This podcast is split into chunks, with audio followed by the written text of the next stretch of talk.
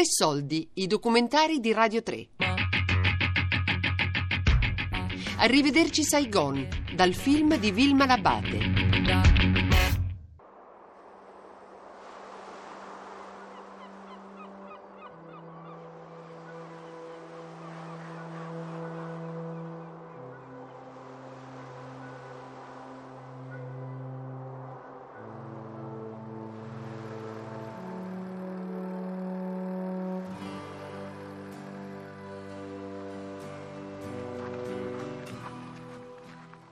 Giulai, 8 gennaio 1969.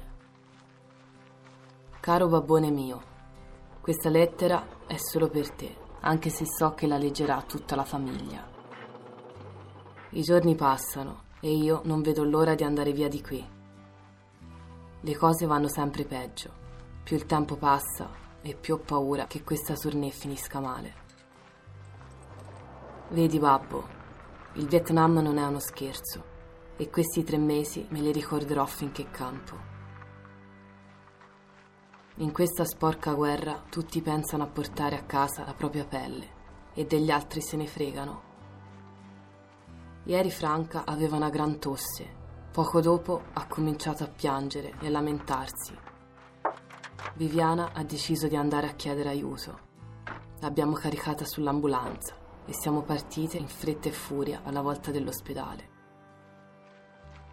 Hanno detto che è molto grave. Ora è a letto, tutta coperta che cerca di dormire. Ogni tanto, fra una cannonata e l'altra, si sente un colpo di tosse di Franca.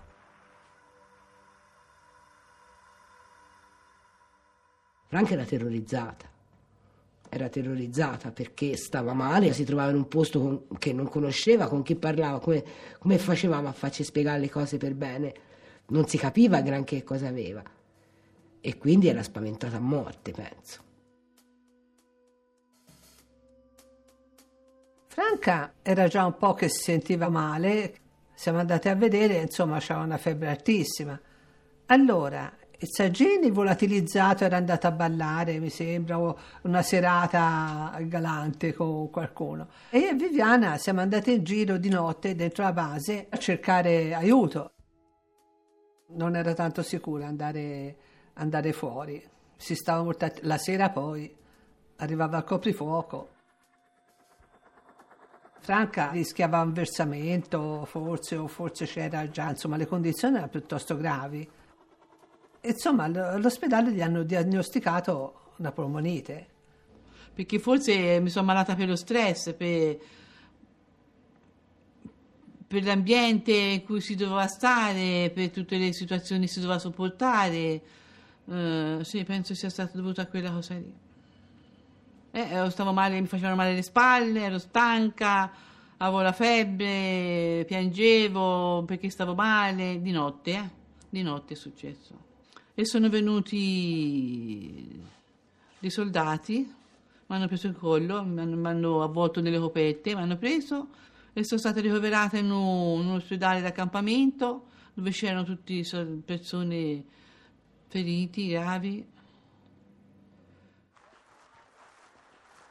Di tutto, di tutto, di tutto. Ho visto arrivare gli elicotteri con militari che gli tagliavano i panni addosso e gli chiedevano da dove vieni, come si chiamano i tuoi genitori. Ho visto uno con due fori nella testa, ho visto gente con l'intestino fuori e poi ho visto, do, dopo un po' ho visto un Viet Cong. Viet Cong che era di fronte a noi in corsia e, e, tutta la notte si lamentava cioi oi, cioi oi. Allora i medici gli hanno messo, gli infermieri gli hanno messo un cerotto sulla bocca per farlo star zitto con, con su, eh, disegnata una bocca sorridente e scritto smile. Questo Viet Cong eh, era stato ferito e veniva sbeffeggiato dagli americani lo trattavano davvero male, gli tiravano le iniezioni, lo, lo prendevano in giro e sentivi davvero che c'era il dolore, che c'era la guerra, che eri in un posto dove la gente soffriva, veramente, perché gli americani nelle basi la coprivano questa cosa lì. Così Normalmente un'iniezione si fa così e poi ting, e invece lo fanno e gliela tiravano. Poi però qualcuno mi ha detto guarda che loro quando prendono noi ci fanno di peggio. Loro quando ci prendono ci torturano, ci fanno male. Io ho visto tanti miei amici partire e non, e non tornare più, io non posso non odiarli queste persone.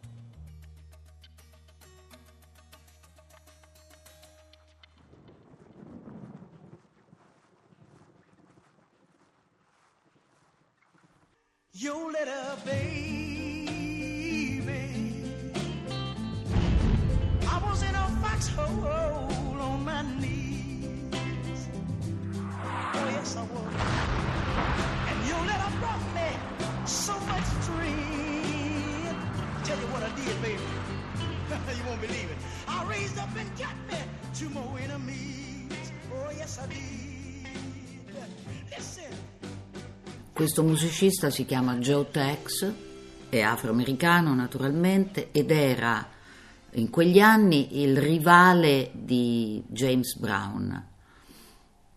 Questo brano è la lettera di un soldato americano alla fidanzata che sta naturalmente negli Stati Uniti, nella quale lui scrive che si dispiace molto per non, ha, per non averla sposata prima della guerra, perché in questo momento naturalmente non è sicuro di tornare e di sopravvivere alla guerra.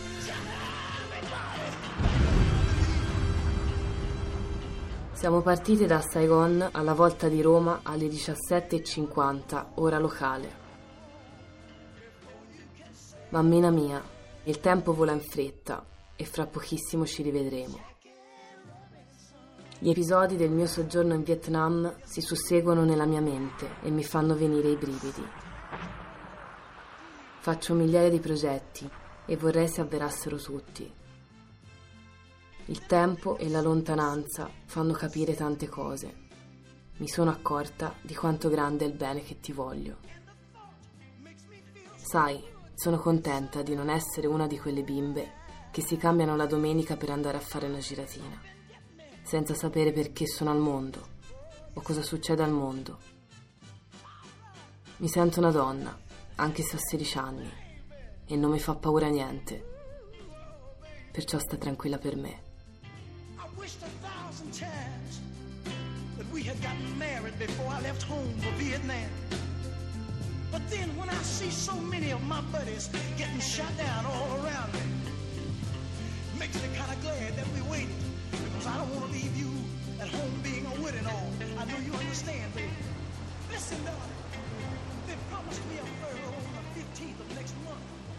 And I want you to say a prayer tonight that my furlough will come through. So Io vi ricordo che ci hanno detto fra sei giorni partite, senza una spiegazione, noi nemmeno gliel'abbiamo chiesta. Chiaramente è probabile che la malattia di Franca li abbia indotti a anticipare il ritorno, ma non siamo stati noi a decidere, noi non potevamo decidere niente. Io mi ricordo anche sull'aereo quando siamo partiti che si cominciava a vedere, mi sembrava come quando siamo arrivati, no? E c'era eh, vedere il Vietnam che andava via, sai, che c'era un senso di malessere, cioè un senso di bello, si ritorna a casa finalmente, abbiamo finito, siamo salve, perché anche questo è importante, eh? Si ritorna a casa tutte intere, però con un pochino di nostalgia.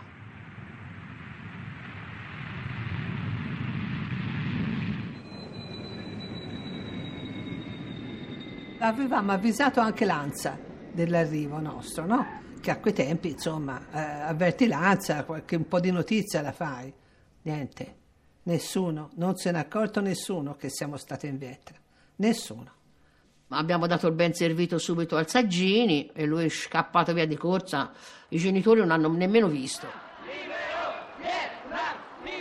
Comitato di La Pace invita tutti gli italiani di essere solidali con la lotta dei partigiani nel Vietnam. Qui a Piombino le sezioni del Partito Comunista mi hanno fatto quasi un processo. Invitata perché io ho suonato per gli americani io dovevo andare nel, su, nel nord, no, nel sud. È stata dura perché sono stata accusata.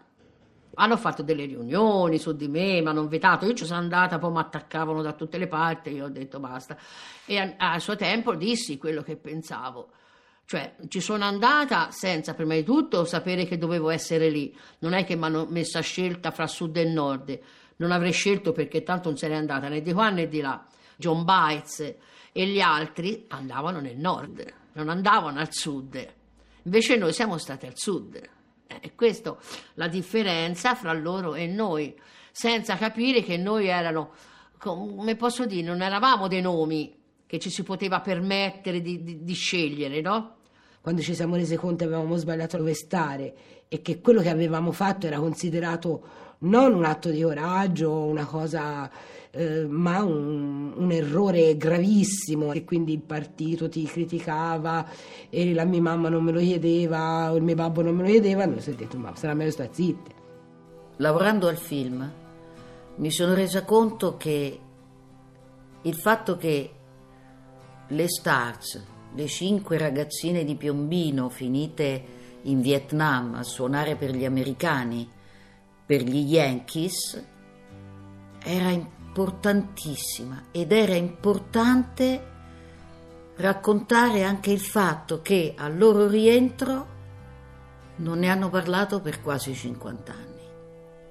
È stata un'operazione di enorme rimozione, di un'avventura straordinaria, grazie alla quale non hanno avuto il minimo successo, non ne hanno potuto parlare e si sono sentite in colpa, perché il 68 era anche questo, era anche una grande scelta politica che andava difesa a tutti i costi e loro erano andate a suonare per il nemico e questo le ha fatte vergognare per 50 anni.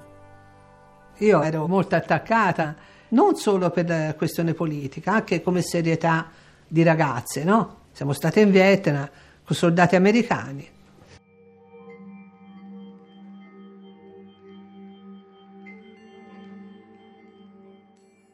Una volta riusciti a venire via di lì, abbiamo cercato tutte di dimenticare, proprio tutte.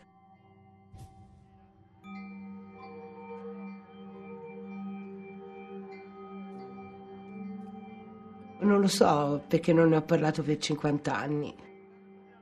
Io credo sia questo, perché mi sono sempre sentita colpevole e questa avventura, che per me era stata meravigliosa, non l'ho raccontata perché credevo di aver fatto la cosa sbagliata. La mia mamma era comunista, tutta la mia famiglia è stata comunista.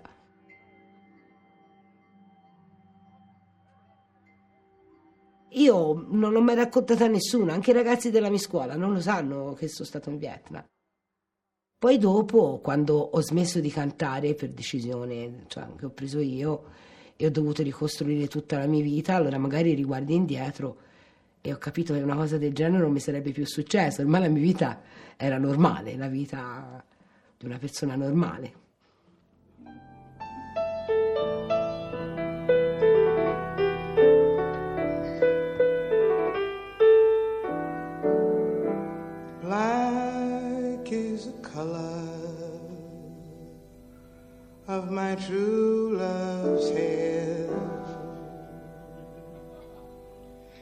His face so soft and wondrous fair.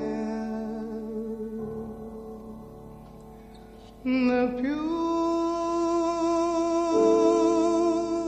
purest eyes and the strongest hands. I love the ground on where he stands.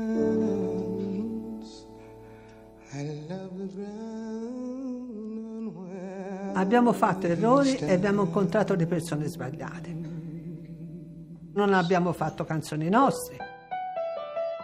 Gli errori sono quelli di aver fatto un repertorio, io sono di quest'idea, per cantante solista. Oltretutto molto brava, però un complesso è un complesso. non è un accompagnamento a una cantante solista, è un complesso. The E per lì ci sono stata anche male, devo essere sincera, che non ci fossero più le stars. È stata una conseguenza, qualcuno ha smesso, o era venuta a noia, erano stanche. Insomma, poi ci siamo sgretolati, come tutte le cose poi finiscano.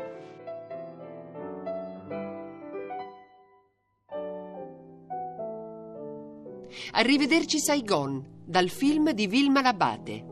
Tre soldi è un programma a cura di Fabiana Carobolante, Daria Corrias e Giulia Nucci.